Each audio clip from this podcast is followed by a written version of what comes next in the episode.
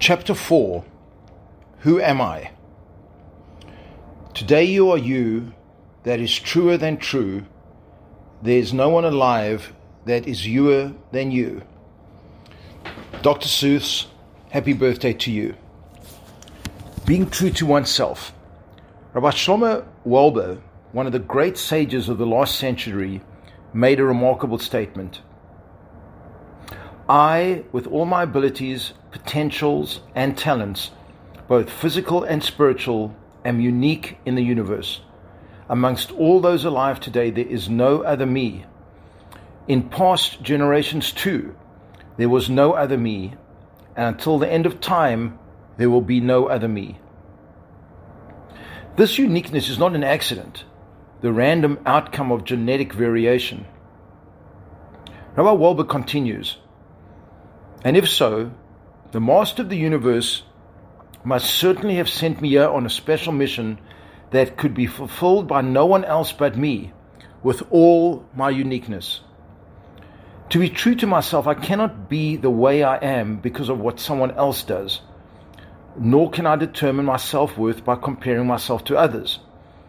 The great Hasidic master Rabbi Menachem Mendel of Kotz stated, If I am I because I am I, and you are you because you are you, then I'm I and you are you.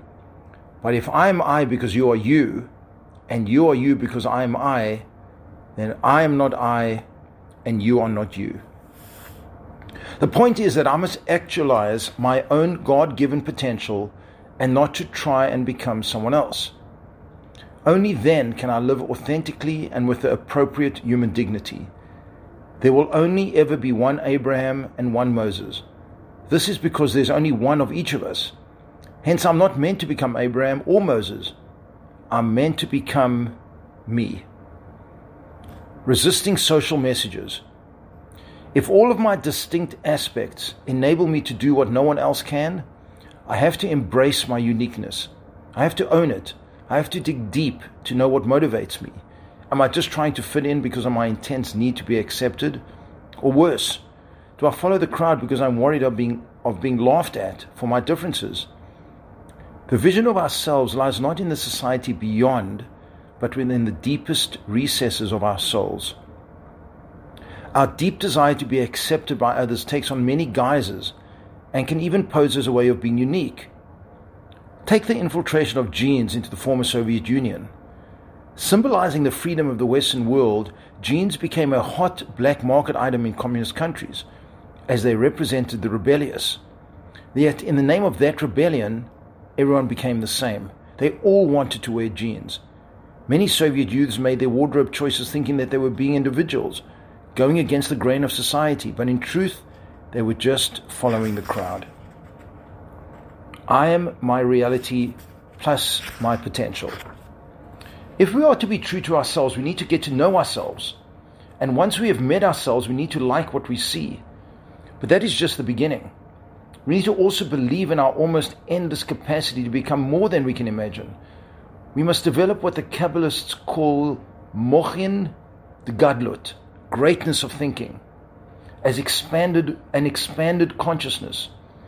God made the human upright, said the Kotzker Rebbe, unlike the animal who walks on all fours. While the beast sees the earth, man can also look up toward the heavens, i.e., toward a greater vision of himself.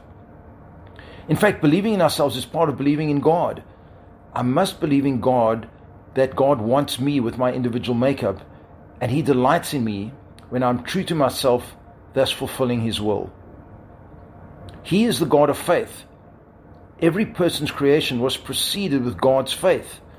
God trusts us, and we must hence believe in ourselves.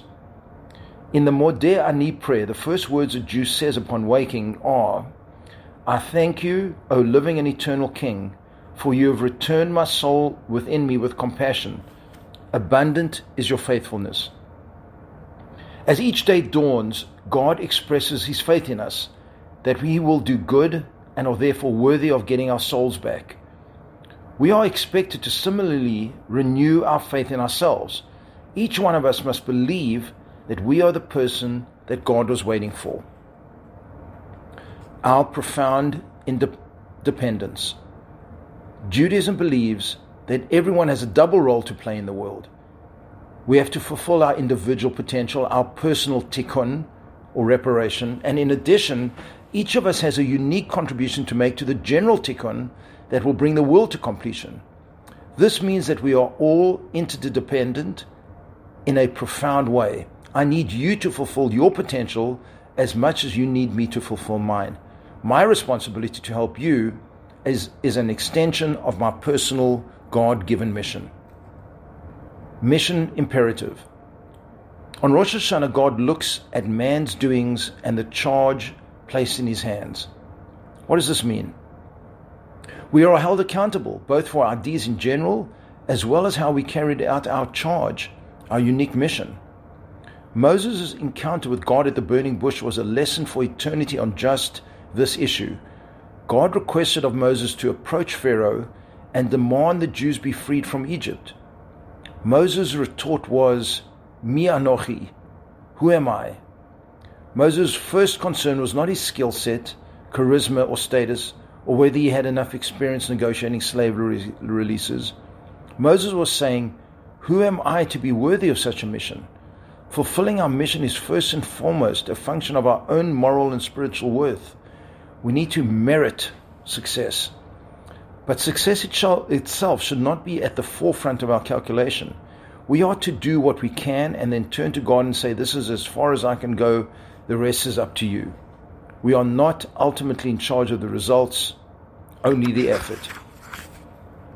But Moses had another concern. The Jewish people, the very ones I'm trying to help, will not believe me and they will not heed my voice. I may believe in myself, but why should anyone else believe in me? God's response was astonishing. As one of three signs, God instructed Moses to put his hand in his bosom, and it emerged with a kind of skin disease, disease called tsarat. God told Moses to repeat the action, and his hand was cured. Tsarat is the punishment for speaking negatively, lashon hara, about someone. God was showing Moses that he was being misled by his internal snake. God had turned Moses' staff into a snake. An external message of his internal state, which caused him not to trust his people. As people echo our trust, the reason the Jews might not believe him is because he, not, he did not believe in them. God later instructed Moses to write this incident in the Torah as an internal lesson to us to believe in people. Hidden in this message was, an, was another that Moses' personal growth would only be achieved when he engaged the Jewish people, when he turned his me into a we. God answered him, Who makes a mouth for man? Or who makes one dumb or deaf, or seeing or blind? Is it not I, God? So now go. I shall be with your mouth and teach you what you should say. In fact, many great leaders were not charismatic. Believe in your cause, be courageous and humble, and people will follow. Moses tried one more argument. He suggested a better candidate. Maybe I could do it, but my brother Aaron is more equipped than I am. This solicits the wrath of God. One cannot play God pretending to know the potential and mission of every person. The Torah, known for its conciseness, describes Moses' argument with such detail as a mirror of our own self doubt we don't, of course, have burning bushes to make things clear, but neither did Rabbi Yochanan ben Zakkai, who was a businessman until the age of 40, then became a Torah student until he was 80, and only then was called rabbi. Rabbi Akiva hated rabbis when he was young and only started studying also at 40. Both became leaders of Torah in their generation.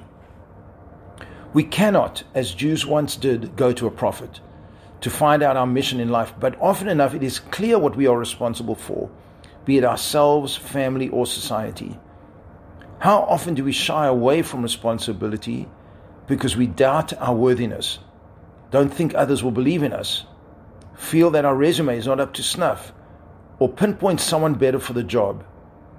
But the story of Moses shows us that none of us can escape our mission. If we can make a difference, we should feel the privilege of obligation. We never have to go it alone. God assured Moses not only that he believed in him, but that I will be with you. God stated, I will be as I will be. This means I will be with you in future situations just as I am with you in this one. You need not play God, I will be there. Audrey Hepburn once stated, Nothing is impossible. The word itself says, I'm possible. That statement only makes sense when you know that you have God on your team. On our own, we are all too often too vulnerable and overwhelmed, or have too much baggage, or are pursuing the wrong things to begin with. He is, as we say in the first blessing of the silent prayer, our helper, redeemer, and shield. God will empower us when we are on the right track, our helper, save us when we are on the wrong one, our redeemer, and protect us from getting into situations that we are not capable of dealing with to begin with, our shield.